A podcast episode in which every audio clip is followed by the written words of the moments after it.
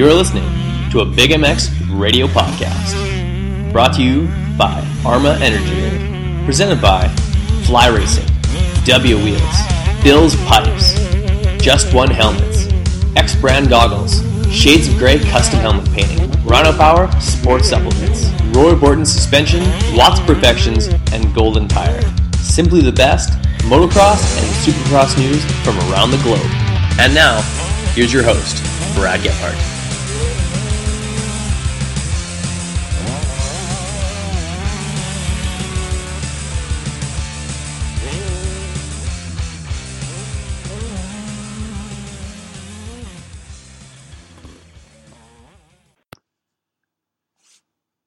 Welcome to the Arma Energy Drink Big MX radio podcast show brought to you by Fly Racing, X Brand Goggles, Just One Helmets, Bill's Pipes, and Moto Ice Wrap. I'm your host, Brad Gebhardt. With us on the line, we've got one of my favorite people under the sun. Uh, he goes by the name of Don Schneider. Don, how are you this afternoon? Hey, Brad, I'm wonderful. Thank you very much. You're uh, calling all the way down to Douglas, Wyoming. Douglas, Wyoming, and broadcasting here on the Big MX Radio podcast show on BigMXRadio.com. Uh, Don, you're a repeat offender. Uh, you've been on the show before. We've chatted a few times about not only uh, your career uh, through motocross and being a promoter and uh, taking the four stroke nationals to uh, new heights. And uh, today we have the opportunity to uh, talk to one of the stars of that series, a guy who really put four strokes on the map. Uh, and that is none other than Brian Spud Walters. Brian, how are you this afternoon? I'm great, Brad. I'm just broadcasting from. actually, I'm down in Delaware, Ohio.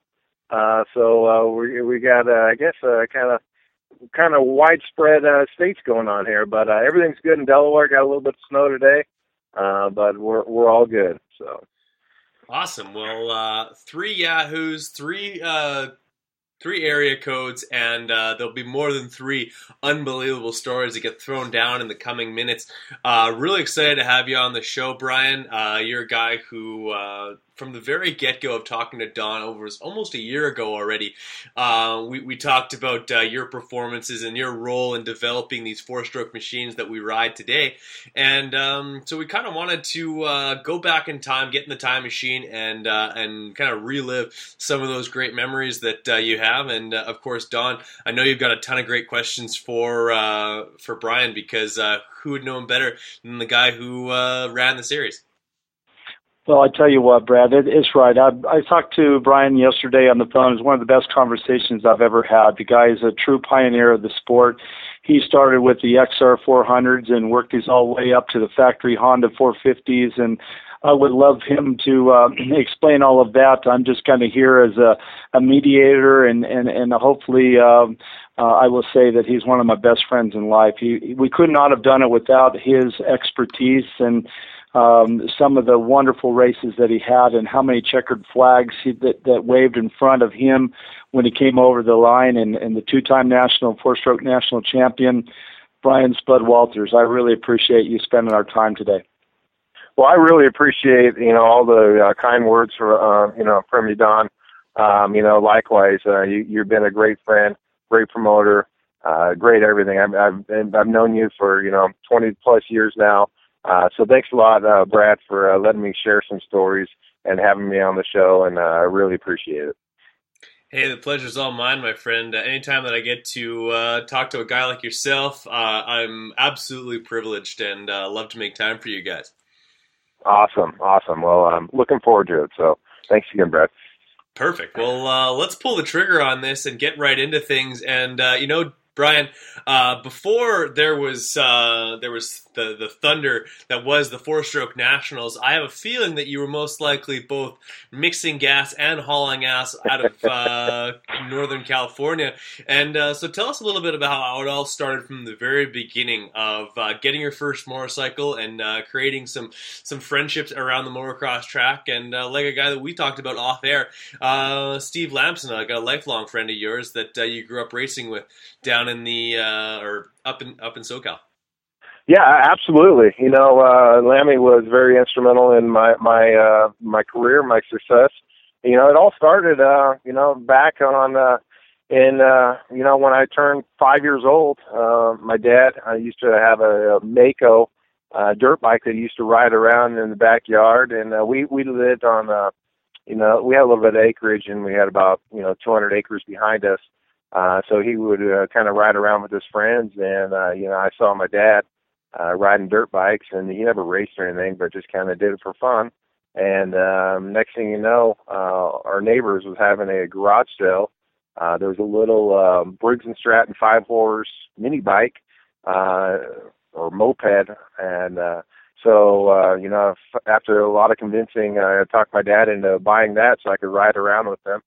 Uh, so it all started uh, back when I was about five years old, um, and then uh, got started on a you know just a little moped, and then uh, uh, just rode around. I, I couldn't wait to come home, you know, from school every day and just ride this thing. And uh, uh, got on that bike, and I was, you know, from sun up to sundown, I was riding this this little moped. Um, and finally, kind of outgrew that. And once I realized I couldn't really jump the thing, um, ended up. Uh, my dad bought me an RM50 back in 1980. Uh, it was the best Christmas gift ever, I think. And uh, from there, I just started, uh, you know, just kind of riding, you know, with friends. And next thing you know, it leads into, you know, going to a local race at Sacramento Raceway. I still have my uh, my my trophy. Uh, there was only about uh, two of us in in that class, and it was actually me and my best friend at the time, and uh, uh, they put us in the uh, the women's powder puff class. Uh, you know, and so we rode around on that. Uh, I don't. I think I got first, and he got second. It was uh, we were really slow. Uh, all the all the girls beat us, but uh, just had the time of my life, and I was from there. I was hooked. Uh, so uh, kind of, you know, you know, just started riding and and never stopped, and then uh, um, ended up getting a little bit faster and faster, and uh, uh, you know, over the years, it just kind of um, progressed from there. So, uh, you know, I, I grew up in Northern California. Uh, there was a lot of fast guys, uh, but the the field wasn't very deep. So next thing you know, uh, a couple years later, in 1983, um, started racing.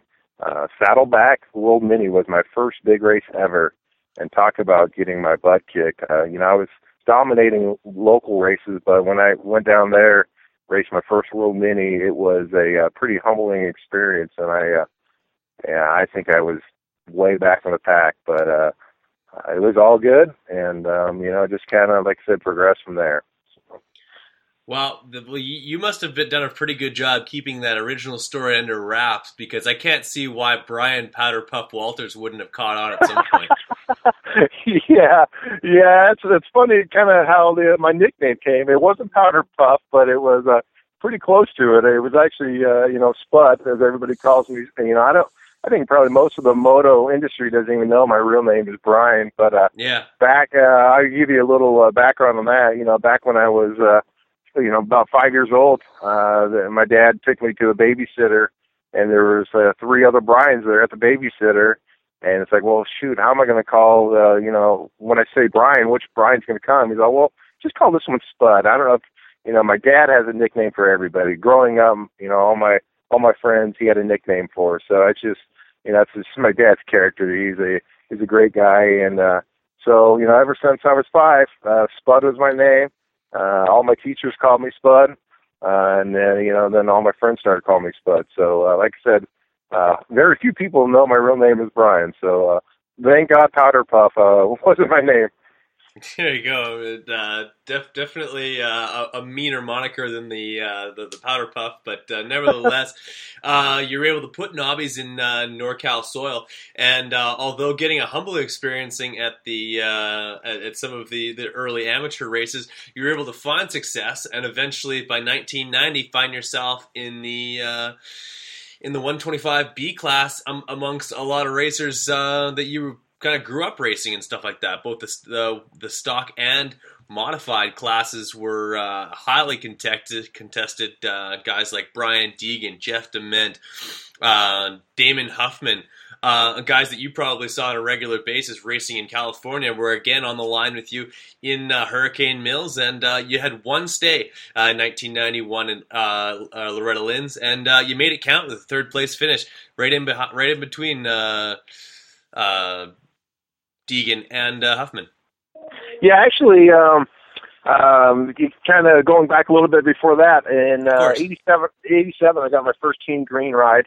Uh, from 87 to 91, I was an actual Team Green rider. Uh, I rode 80s uh, from 87 to 1990. I actually won a Loretta Lynn's in 89. Um, I kind of in the vault. There's a little bit, a little bit confusing because there's Brian Walters and then there's Brian Spud Walters. So ah, two different, two different names. Yeah, but in '89 I actually won Loretta Lynn's in the 85 uh, 14 15 class, and uh, I kind of would, uh, you know, won that class. I actually won a trip to Japan uh, for uh, from Yokohama, which was awesome. I was uh, just turned 16 and uh, going over to uh, Japan for the very first time.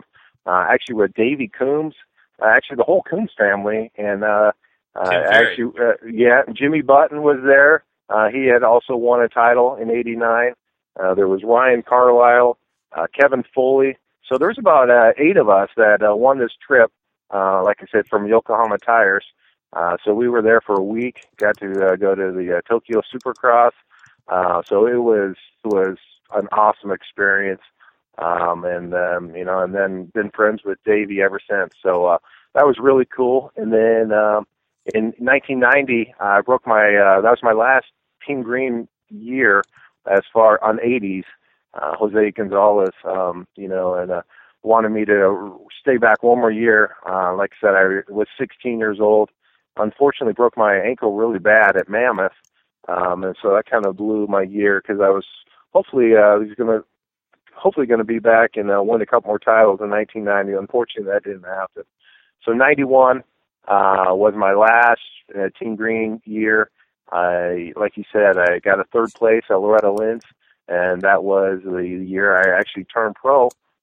Uh, raced Washougal the following weekend after I got a third place with, uh, uh, you know, with, uh, a bunch of top guys in my class. Uh, Craig Decker uh, yeah. was also in my class. Uh, you know, Brian Deegan, Damon Huff, and Jeff Bent, uh, Tim Ferry. I raced against those guys. You know, I was. Uh, uh, kind of battling with those guys, you know, for um, you know every race, and it, it was uh, it was a tough uh, back then, and a lot of a lot of stiff competition. So uh, I did really good. Uh, like I said, I got third place, uh, and then uh, went to Washougal and actually uh, qualified for the uh, program. Uh, ended up 24th overall, uh, so I actually picked up a couple points. So I was uh, pretty stoked to go uh, from the Loretta to Washougal. So that was my first pro race. Reds Washougal. Washougal, and then uh, about six months later, lining up for uh, Anaheim and uh, making the main your first main event in the West Coast uh, that you made uh, a 15th place again on the Kawasaki's. Um, did the Kawasaki support continue from the amateur ranks right up into the pro class? And uh, who are some of your main supporters as you made that transition, which is kind of a, a, pivotal time for a lot of pro racers? Absolutely, it was it was um you know it was it was a great great time for me. You know i was uh you know coming off strong off the uh, intermediate class into the pro class had a lot of confidence. Uh you know i had the the support of kawasaki. Uh they were uh you know they had stuck behind me for quite a few years there. Um you know so uh definitely uh, you know jose gonzalez he, like he was the team green support manager back then. Um and then also i had a really good support from a, a local uh, dealership called Dublin Kawasaki, and uh, Bob Major, uh, that guy was a lifelong friend. He was uh, he was there through, with me through thick and thin. So I really want to give props out to him because uh, he uh, he always had my back. Um, but yeah, I was um, you know did pretty good.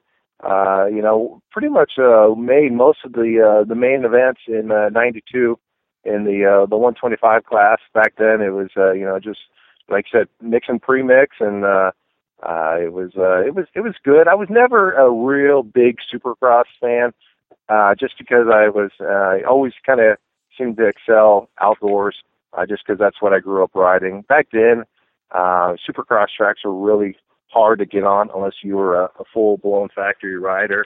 Uh, so unfortunately, I never had that opportunity. So I kind of kind of struggled like uh, you know most outdoor guys.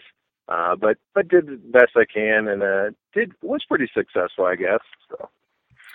So uh, at this point, uh, who's spinning wrenches on your bike? And uh, of course, this is a long time before uh, practice mechanics. Seems like uh, guys who don't even make the night show have a practice bike mechanic, uh, a, race day mechanic, and this, that, and the other thing.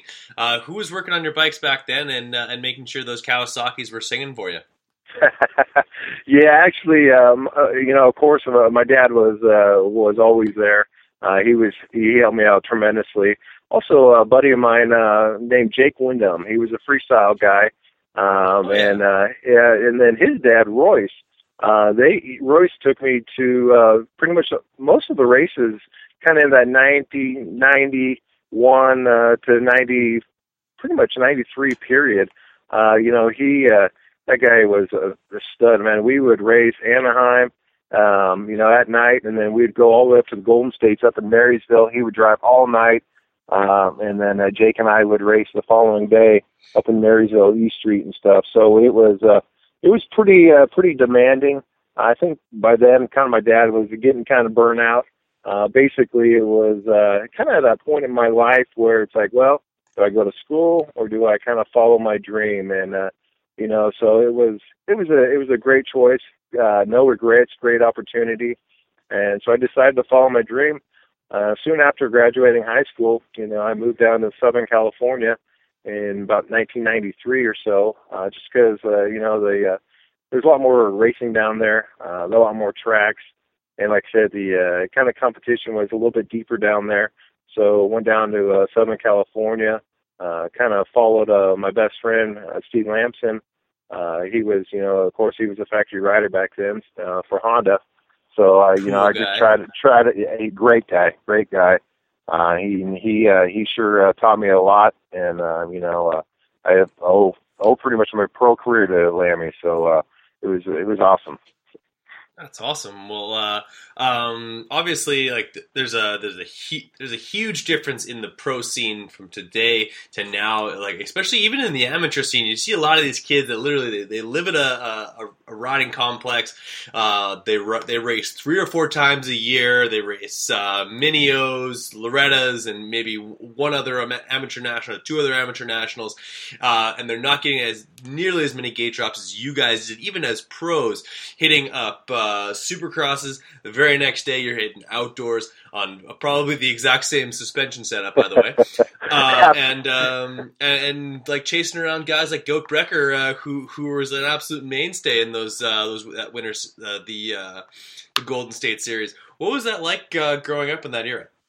Absolutely, you know, first and foremost, um, my mom and dad both told me school school comes first.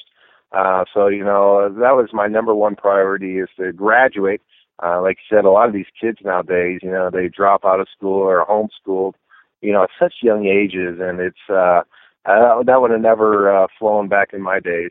So, anyways, I um, you know graduated high school, did really good in school, um, and then uh, you know, yeah, I kind of traveled all over, you know, Southern California, Northern California, um, you know, just racing week in and week out, and uh, I mean, it was it was uh, very challenging, especially uh, living living up there in Northern California. But uh, it was it was it was awesome. So uh, you know, I, I raced against uh, you know, like you said, uh, Goat Breker was um, you know back then he was actually uh, promoting the GFI series, so he had a uh, winter series uh, that was very uh, popular. So kind of all the uh, all the uh, local guys would uh, race that raced Supercross the following, or excuse me, raced Supercross and then the Outdoor Nationals uh, the the following day. Uh, yeah, you know, and you know we're all pitted out of box ends. Not everybody seems like to have semis and have practice bike mechanics, race bike mechanics. It was all 100%, you know, on our own. You know, there was a Kawasaki, you know, supported with bikes and some parts, but that's really about it. You know, it was it was definitely some uh, uh, tough times, but you know what? It definitely built built character, uh, made you want to uh, uh, work a little bit harder, and uh, you know, and, and it seems like it was uh, it, it was awesome. So. If I can uh, break in on that, Brad, for a second. Go ahead. Yeah, absolutely. Hey, you know, as as far as working harder is concerned, I know that when you worked harder, you got more results, you got more sponsors, and I think that's a great segue into your next commercial break and uh, give your uh, sponsors out there some great uh, attributes, and uh, maybe we can get right back to this. I know it's been 30 minutes already. It's amazing how fast it goes, Bud. Wow. Time wow. Good. Time flies when you're having fun, and we, we will be right back on the Big MX Radio Podcast Show, um, br- brought to you by Bill's Pipes, X Brand Goggles, Fly Racing, and of course W Wheels. We'll be right back. Hey, this is Jake Weimer with Team Tedder Racing, and you're listening to Big MX Radio. We're going to commercial break. We'll be right back. If there's one item to be picky about, it's choosing the right helmet. I'm Andrew Short, and I choose the F2 Carbon from Fly Racing. You too can wear the exact same helmet I wear, Trey Canard wears, Jimmy Albertson wears, and many others. The F2 Carbon is a helmet loaded with details that make a huge difference in comfort and safety. Lightweight materials, phenomenal airflow, and a super comfortable sweat-absorbing liner, and generous eye port design to accommodate any goggle choice are just a few. And did I mention how super trick these helmets look? Straight off the shelf and onto the racetrack. If you are looking for one amazing helmet, look no further than the F2 Carbon from Fly Racing. For more information about Fly helmets and other products from Fly Racing, visit them on the web at flyracing.com. What's wrong, Jeff? I don't know, Jay. Well, you better fuel up with a nutritious breakfast with oats and bran. Oats and bran? I didn't think there was such a thing. That's what I used to think. Now, I start out every morning with a bowl of Emigos. For extreme kids like us. X-racing man, but more than bikes, what Big Jeff likes is a fat bull. And there goes the brand, fat bull. And there goes the brand, oh, oats for power, brands for speed. Ooh, that tastes what a delicious treat.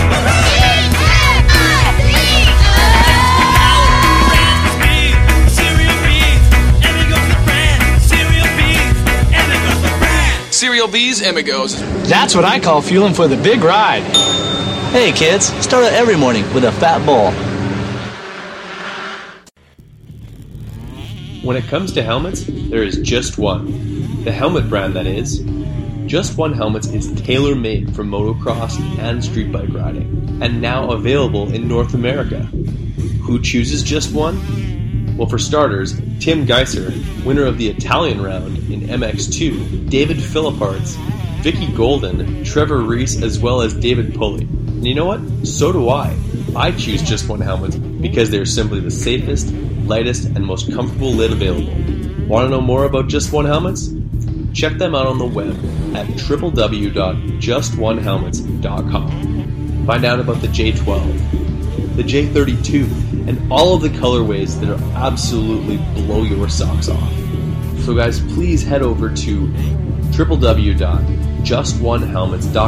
today. Go check them out. You won't be disappointed.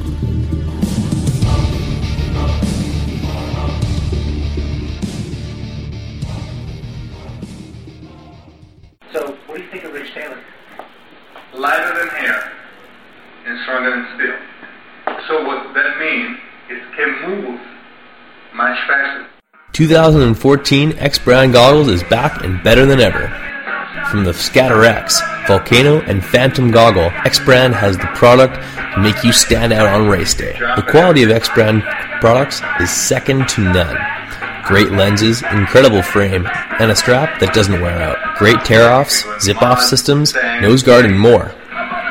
Check out eksbrand.com for all of the accessories and pricing.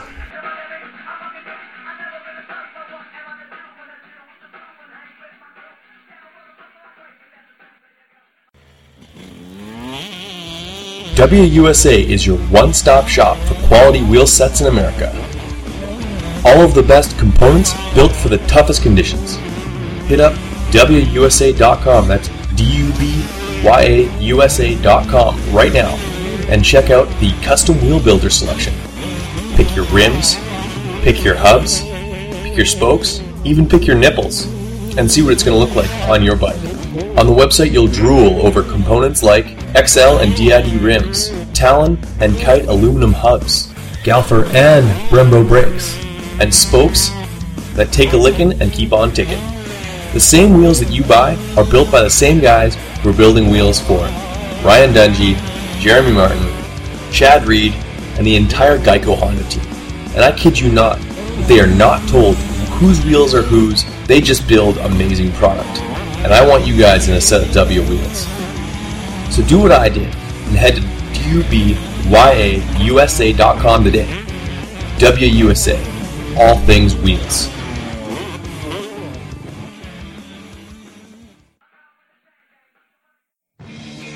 What's up, guys? It's time to talk a little bit about Roy Borden Race. He's the performance specialist suspension, making a motor work, balancing a bike, or just maintenance. He's got the tools and know how to make sure that your bike is ready on race day or practice. Roy Borden has strength in years of experience and the best technology and best tools at his disposal. Whether you're getting your forks redone, seals, or a full full blown rebuild on your forks or, or shock. Call up Roy Borton today at 204 633 2722.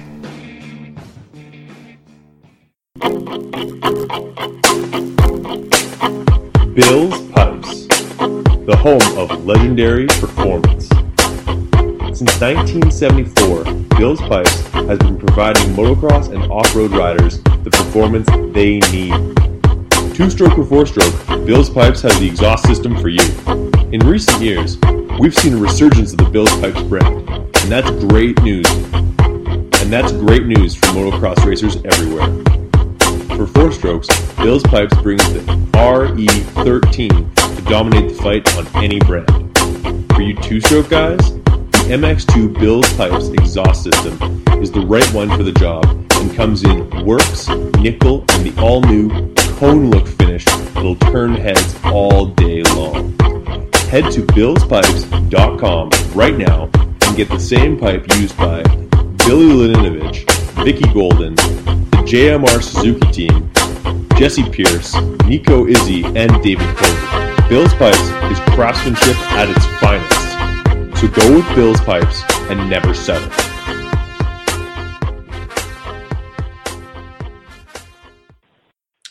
And we're back. Big MX radio podcast show still on the line with uh, the great Spud Walters. Uh, some call him Brian, some call him Spud. Either way, it's Brun- Brian Spud Walters to uh, both my co host, Don Schneider, and myself. And uh, we couldn't be happier to uh, basically be uncovering the story that is uh, Spud Walters in throughout his career in motocross, which continues to this day, by the way. Still throws a leg over, over a, a, a CRF um, more often than not. And um, Brian, um, there was a, a, movement that was beginning in the early 90s uh, of these bikes that uh, many thought were uh, relegated only to the track and trail. They were, they were not to be raced on a competitive level, and uh, you and many others proved otherwise. And um, But I would love to tell you to tell me the story about how the first time that you were, came to throwing a leg over a four-stroke motocross bike for the first time, and uh, and really taking it seriously that you're going to take,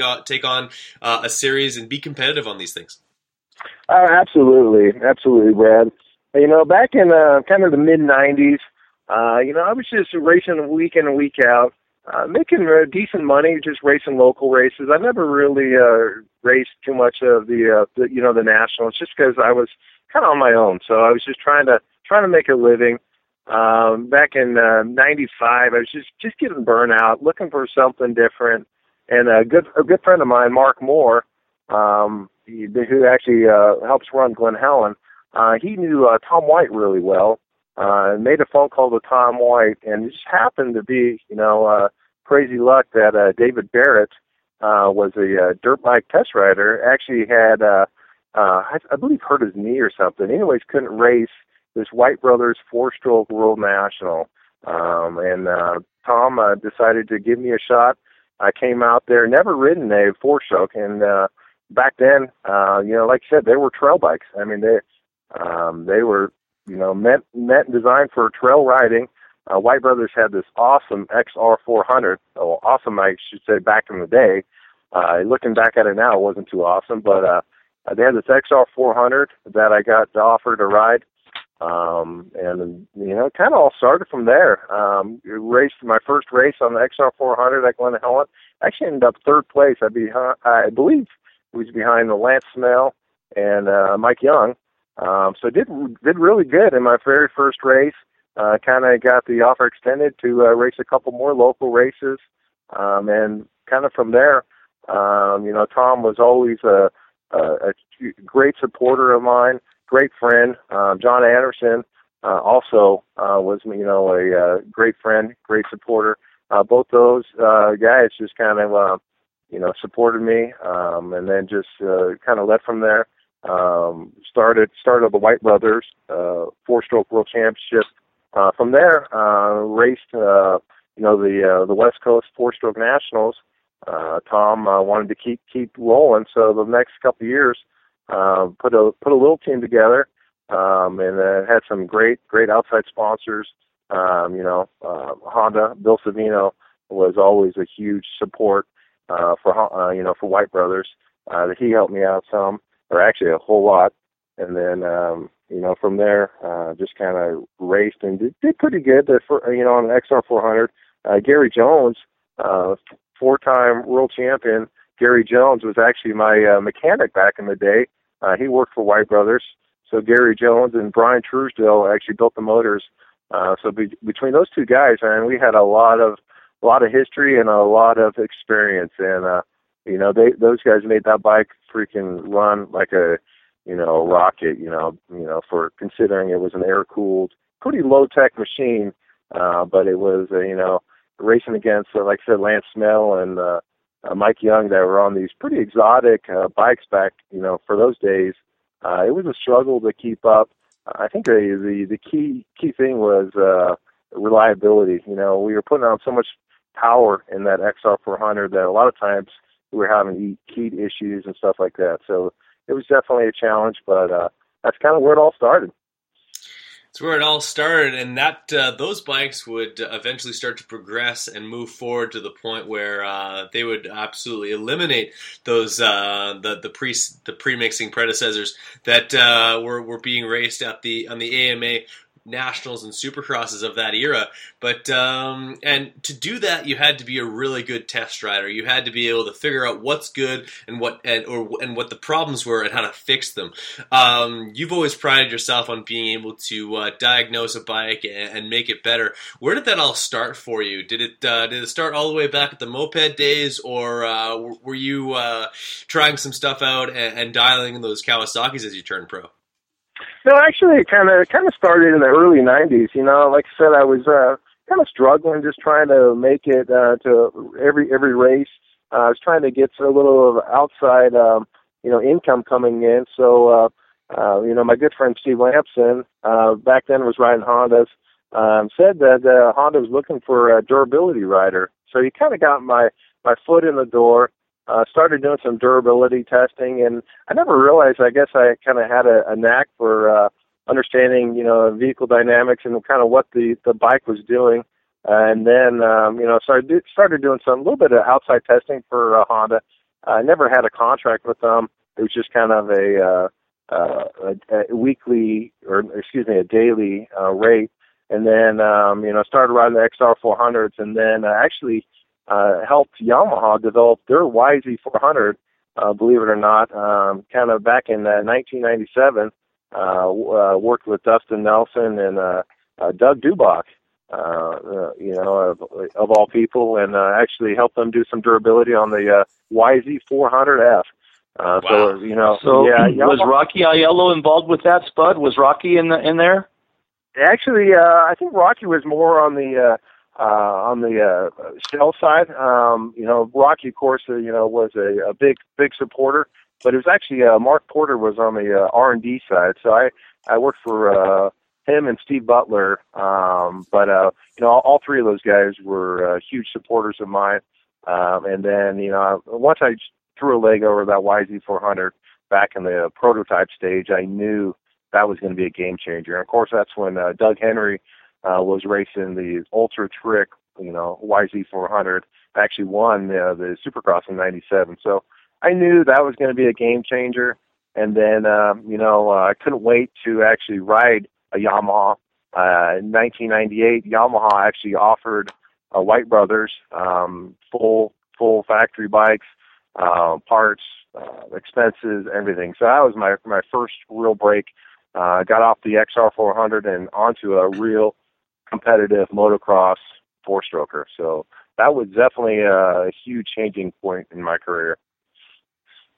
Well, that's incredible uh, to see that the, the progression was happening so quickly, and uh, like you said, Yamaha uh, using their uh, their basically works rule to to come out with the 400 in, in 1997 and uh, and absolutely turn some heads and um, basically flip motocross on its ear as far as we would know it going forward from that. Of course, two stroke stayed fairly prevalent and uh, had a little bit of an edge uh, in, in, professional competition and especially with supercross and motocross for a short period of time. But uh, before long, uh, the bikes that you helped develop uh, just became uh, too good, too fast, uh, too easy to ride as far as staying in the right gear and all that.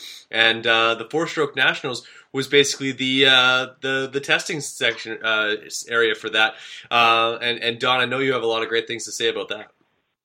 Well, absolutely. You know, when uh, Spud came in there, and then the Yamaha developed the 250F class, and then they, they asked me if uh, I would do a 250F class, and I go, well, heck yeah, I'll call it that way. You send me the the money for the sponsorship. So Yamaha jumped on board for both the uh, 450 Premier class and the 250F class. But uh, having Spud come out there again and doing all this testing with guys like Ray Soma, we talked about that yesterday. It was somebody that he had tested with forever, and to have him be one of the main developers for all of that, and and then Dustin Nelson too, staying with Yamaha, and uh, I mean the endless names are are vast, but uh, we wanted to.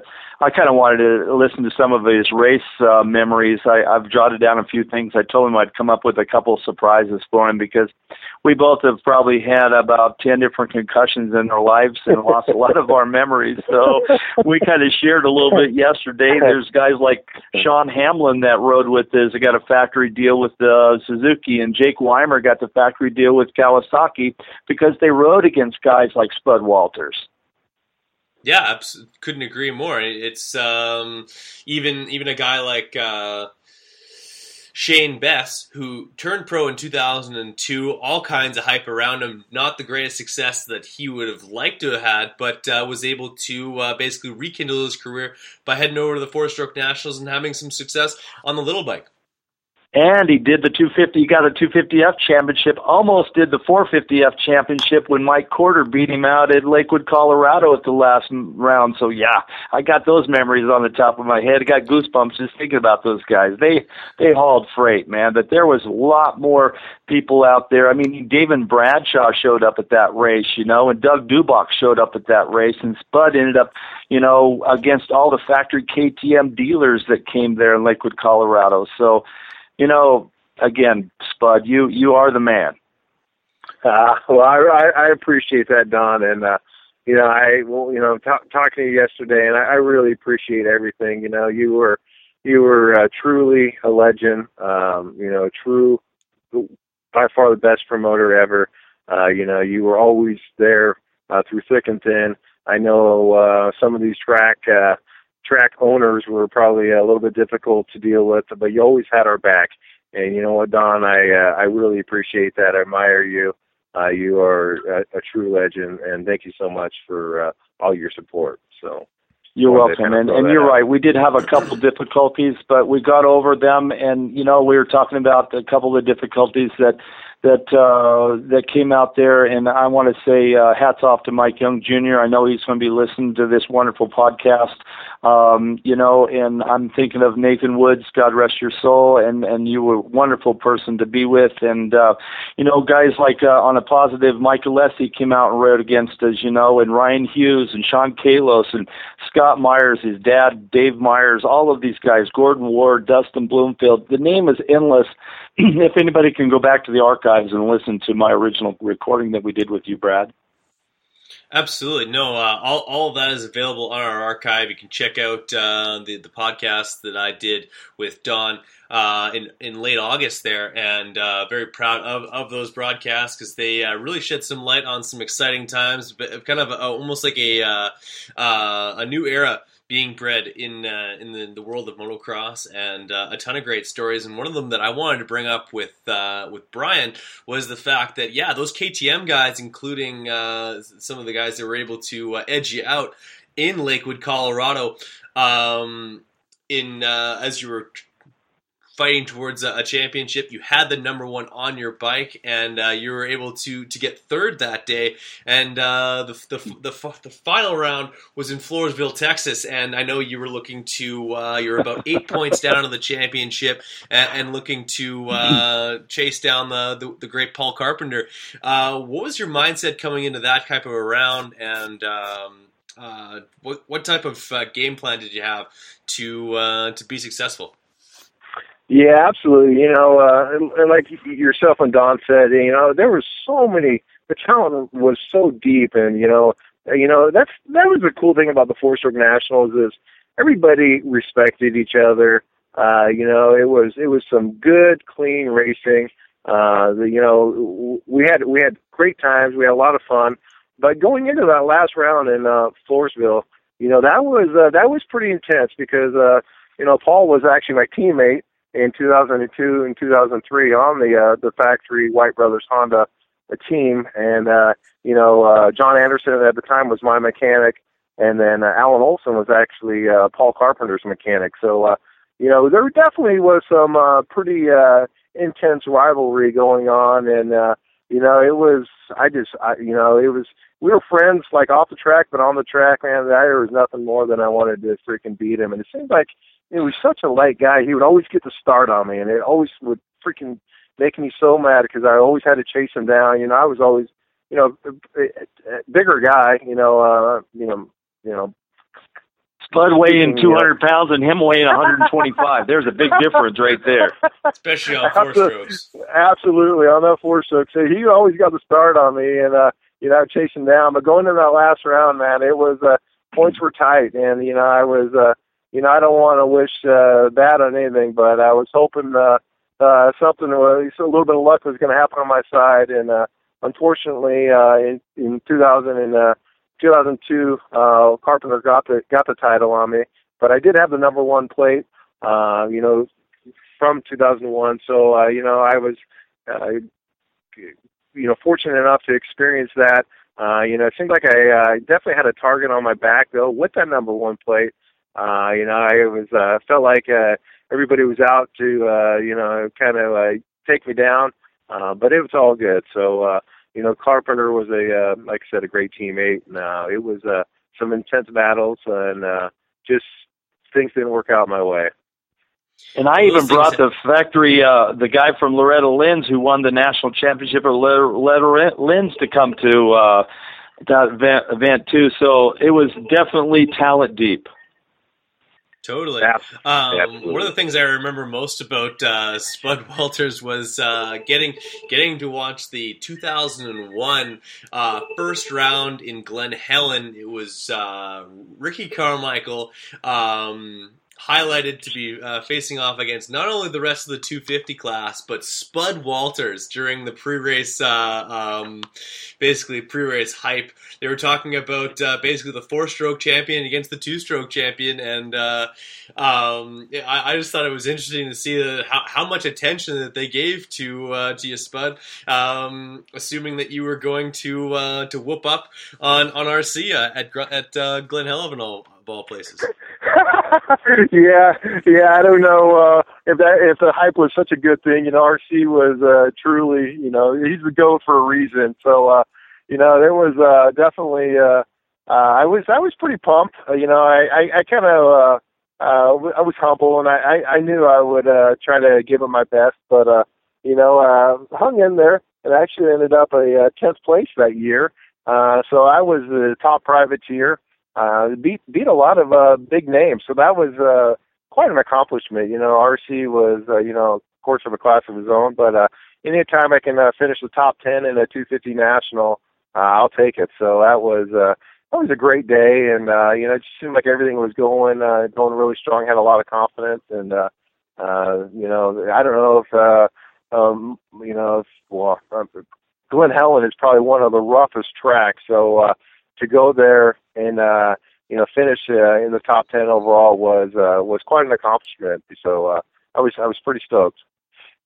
So, what were some of the the trickiest parts that were on these four stroke? They were at, at, their height, they were kind of like the the more exotic bikes that are available or that are even being raced in the United States. Uh, a lot of cool parts, a lot of um, like pre-production stuff. Uh, what were you able to run, and what, what, did you get to see at the test tracks and see how these bikes were were evolving? And uh, of course, um, you, you, no doubt we're at the, the, the Honda test track, seeing uh, what next year's bike was going to look like, and those are some exciting times as well. Absolutely, you know, I I was fortunate to be around, you know, the uh, the the Honda factory guys, you know, the race team guys.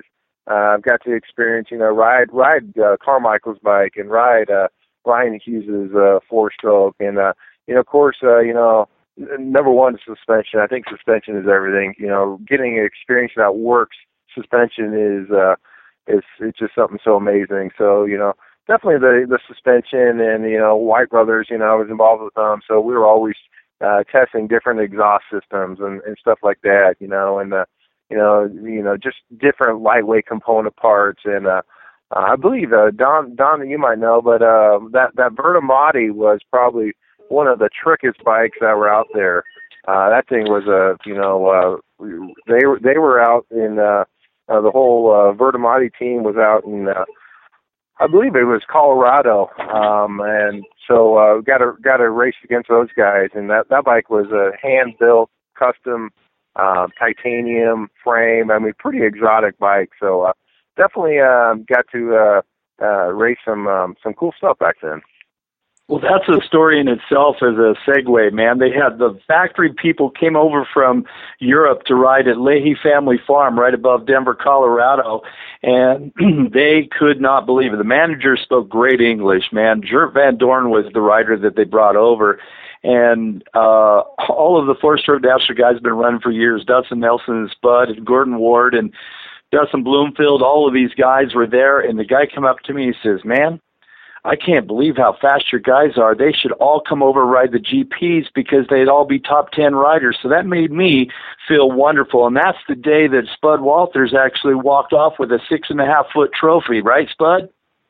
Absolutely. Absolutely. That was uh, by far the best trophy I've ever gotten and still have it to this day. So it's down, down in our basement and I, I made myself uh, a little trophy room in there. So, uh, uh, I am, uh, yeah, it was, it was amazing. That, I remember uh, back then when we won that trophy, John Anderson and I were uh, in the White Brothers Astrovan, and it's like, how are we going to get this trophy? Six over six foot tall.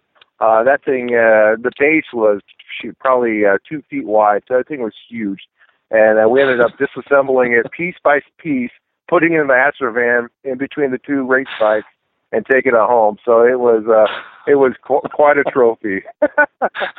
I'm laughing. I can't believe it because I remember when those people came from Clarkia, Idaho. Uh, you know, they built all those trophies. They they trailered them all the way from Clarkia with that track that we raced there, and uh, they put them all together. And I'm going, how are these guys going to get these things home? I guess I didn't have to worry about it. So when you won the championship, you won the biggest trophy of your life.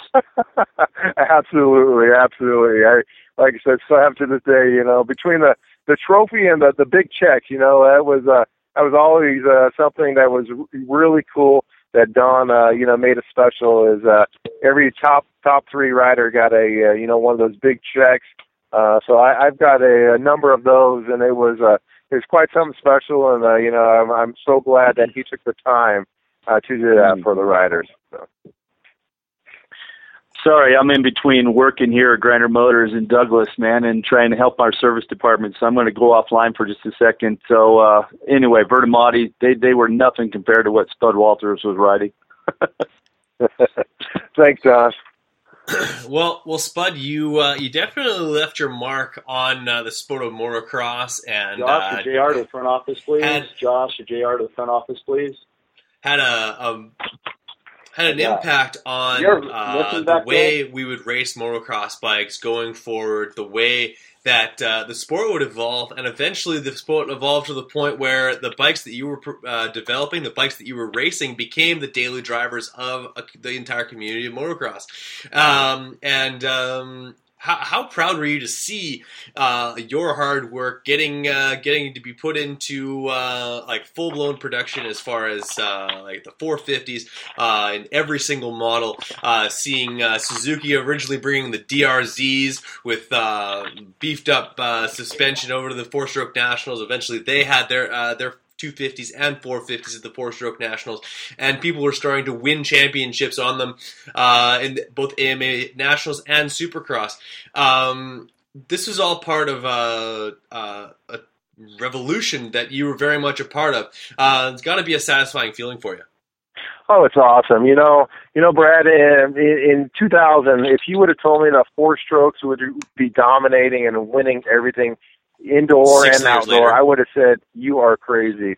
Uh, there is no way. And you know, it's it's amazing. You know, back like I said, back when the YZ400 came out, riding that thing, you know, that thing was a great bike, but it was still really, really heavy uh, compared to the the two strokes. You know, and uh, um, and then kind of, um, you know, when Honda came out with their first CRF 450 in 2002, that was to me, that was kind of the, the deal breaker. It's like, oh man, this thing is, uh, this thing is awesome. It's light, it's nimble, it handles phenomenal.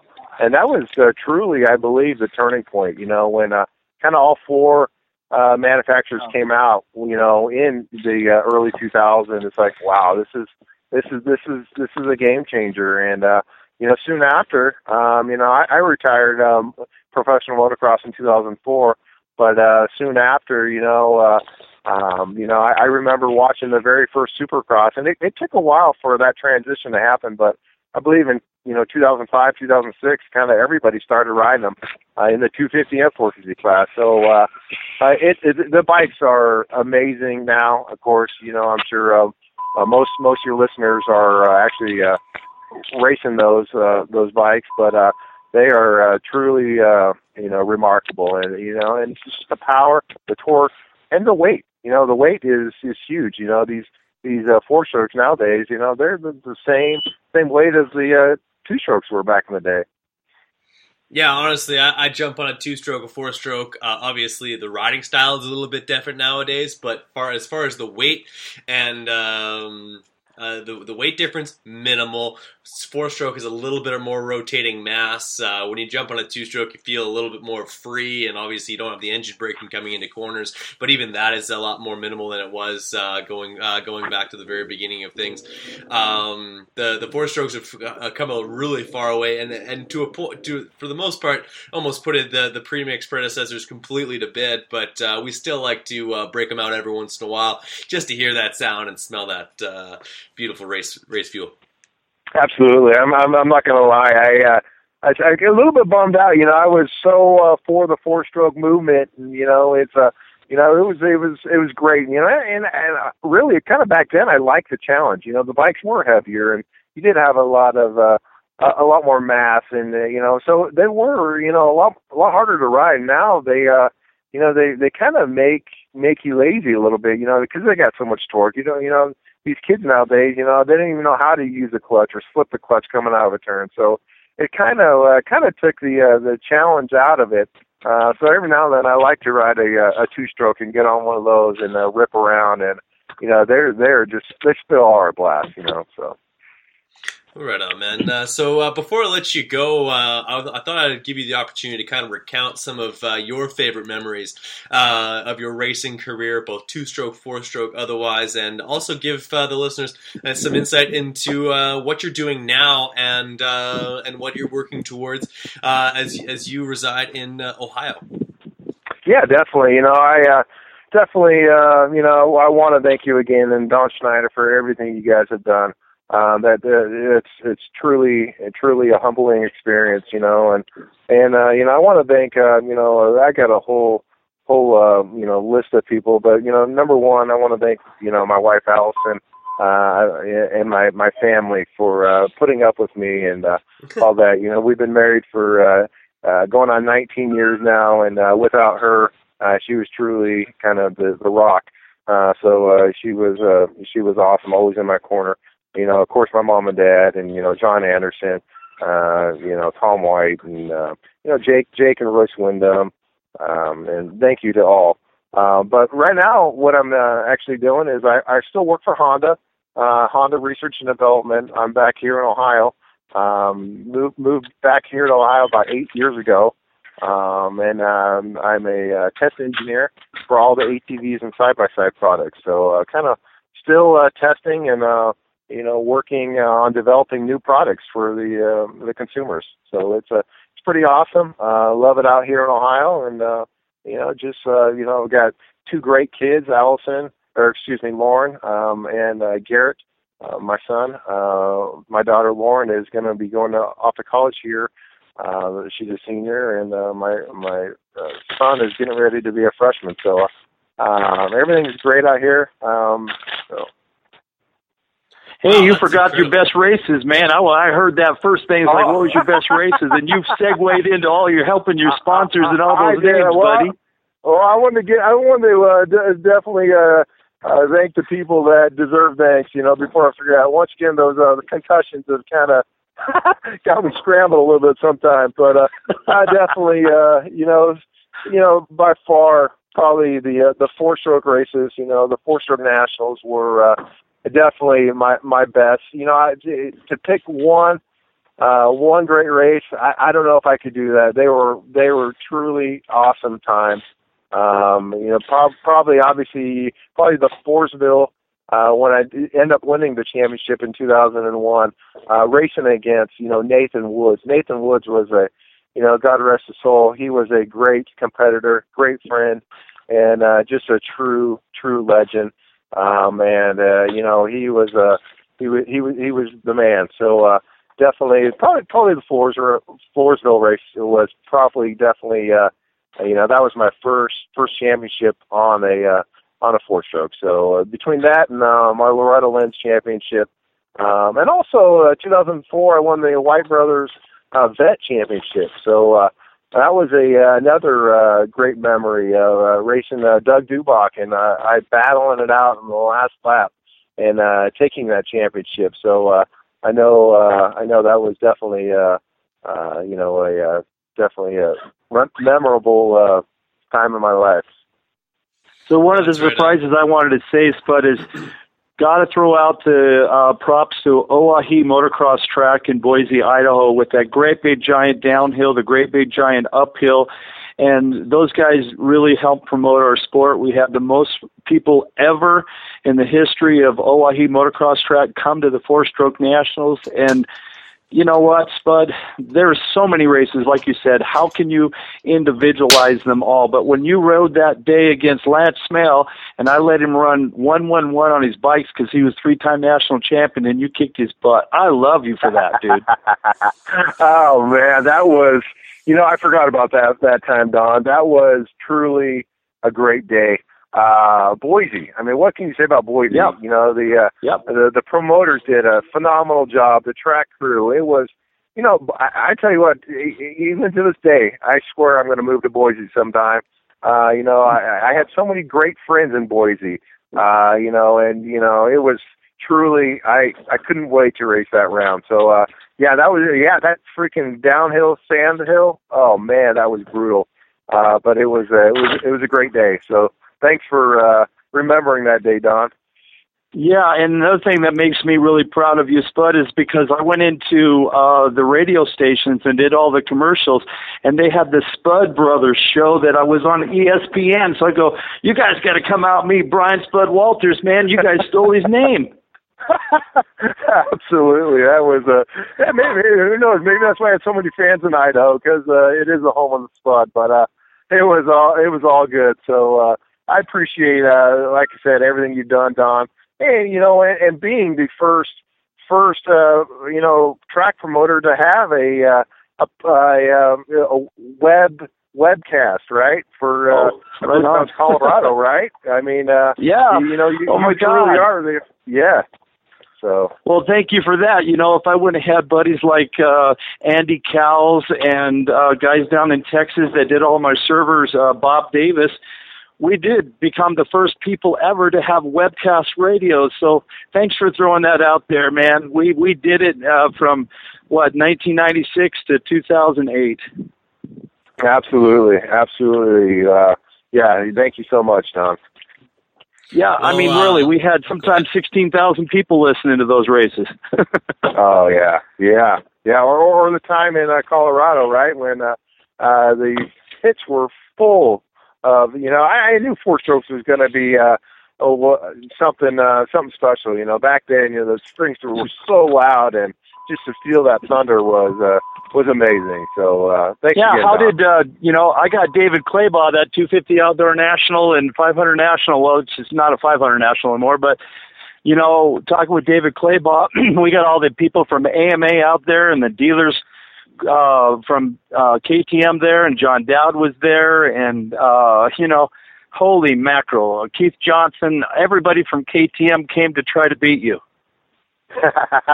yeah, that was uh that was pretty something, you know. Uh I do remember that, you know, KTM and uh you know, they they had such a strong presence and uh you know, it was yeah, they were, like I said the the field was so deep, you know, it was uh you know, it was I knew every race was going to be a uh, a struggle and and I'm just so grateful that uh you know, I have all these memories to relive and uh you know, great friendships that I made and you know all that. So uh um, you know, it wa it was awesome. Well, uh, on that, on a segue on that, I, I sure hope that Brad's going to get a chance to talk with guys like Lance Smail and uh, Guy Cooper, all these guys that run our four-stroke nationals. That was the other guy that was doing battles with you, and he goes, he couldn't believe what it sounded like when 40 riders of the top of the United States were there before they had the outdoor nationals, and it was nice to hear Guy Cooper say that. I named my son after Guy Cooper, and that we all had a great time. And and this is your show, man. And Brad, way to go, way to get a hold of Spud, man. But I hope we can get guys like Lance Smail on there and Dustin Nelson and uh, you know Sean Kalos. I was just talking to him the other day about it too. So man, wonderful show at BigMXRadio.com. Absolutely. Appreciate the kind words there, Don, as always. Uh, and I do hope to get uh, Lance Smail, Sean Kalos, um, and Dustin Nelson, any of those guys on the show. Uh, and in addition to that, I'd love to uh, to have a couple of them on at the same time, so uh, the, the the few guys can, can swap stories. Because uh, as we've all moved on with uh, different careers and whatnot, I imagine that these guys uh, don't talk to each other nearly enough, and the listeners would love to hear some top flight bench racing with some of the best in the sport. Hey, we might even get Ron Lechien on there. You know, when Maximus uh, Maxima Oil got gave us a great big sponsorship, Danny Massey and and uh, the Dogger man uh, got us involved. Ron Lechien, all of those guys I've known for years. You know, race with them over there overseas, and then they run our four stroke nationals. There's a list that is endless, and those lists are the people that started this sport with us. And and I'm glad they're with us today. And and Brian Spud Walters tell you what, man, we could talk for hours and hours, and I thank you for sharing all your time with us. Oh, I, I, thank you so much, and I, I really appreciate the opportunity. And uh, thank you, Brad, at Big MX Radio, for uh, for taking the time and interviewing writers. You know, and you know it, it it's awesome. You know, I, I heard the podcast of uh, Mike Young the other day, and uh, what a what an inspirational story. And you know that guy that guy is a true hero. So. uh uh, thank you so much for sharing that. And I was unfortunately at the race when uh, Mike got hurt. And, uh, you know, it seemed like it was just yesterday. And I, uh, you know, my heart goes out to him. And it sounds like uh, he is uh, he's doing wonderful. And uh, you know, he truly is a legend. And you know, thank you so much for uh, giving us, uh, you know, this opportunity to to uh, to uh, share our stories and to uh, relive the past. You know, it seemed like it was. Uh, it was uh, just yesterday, but I know I know it was a long time ago. So thanks again. Hey, uh, thank you for giving me the opportunity to uh, bring your story to light, and uh, I hope you'll in, in, you'll accept my invitation to uh, to come on again, uh, rehash some of these stories, tell some new ones, and uh, ultimately uh, do some top flight bench racing that we uh, that we love and uh, and we continue to do. I would love to anytime. You know, it's it's it's great, and I'm, I'm looking forward to uh, listening to uh, future podcasts. So uh, thank you so much. Excellent. Uh, well, uh, um, really appreciate you both of you guys giving me some time. And uh, but for podcast sake, we'll we'll cut it off right there. You guys have a great day. Hey, uh, see you later, champ. I'll talk to you later, Spud. I love you, man. Sounds good, buddy. Love you too. Thank you, Brad. Take care, guys. Bye, Brad. Thank you for listening to the Big MX podcast, brought to you by X Brand Goggles.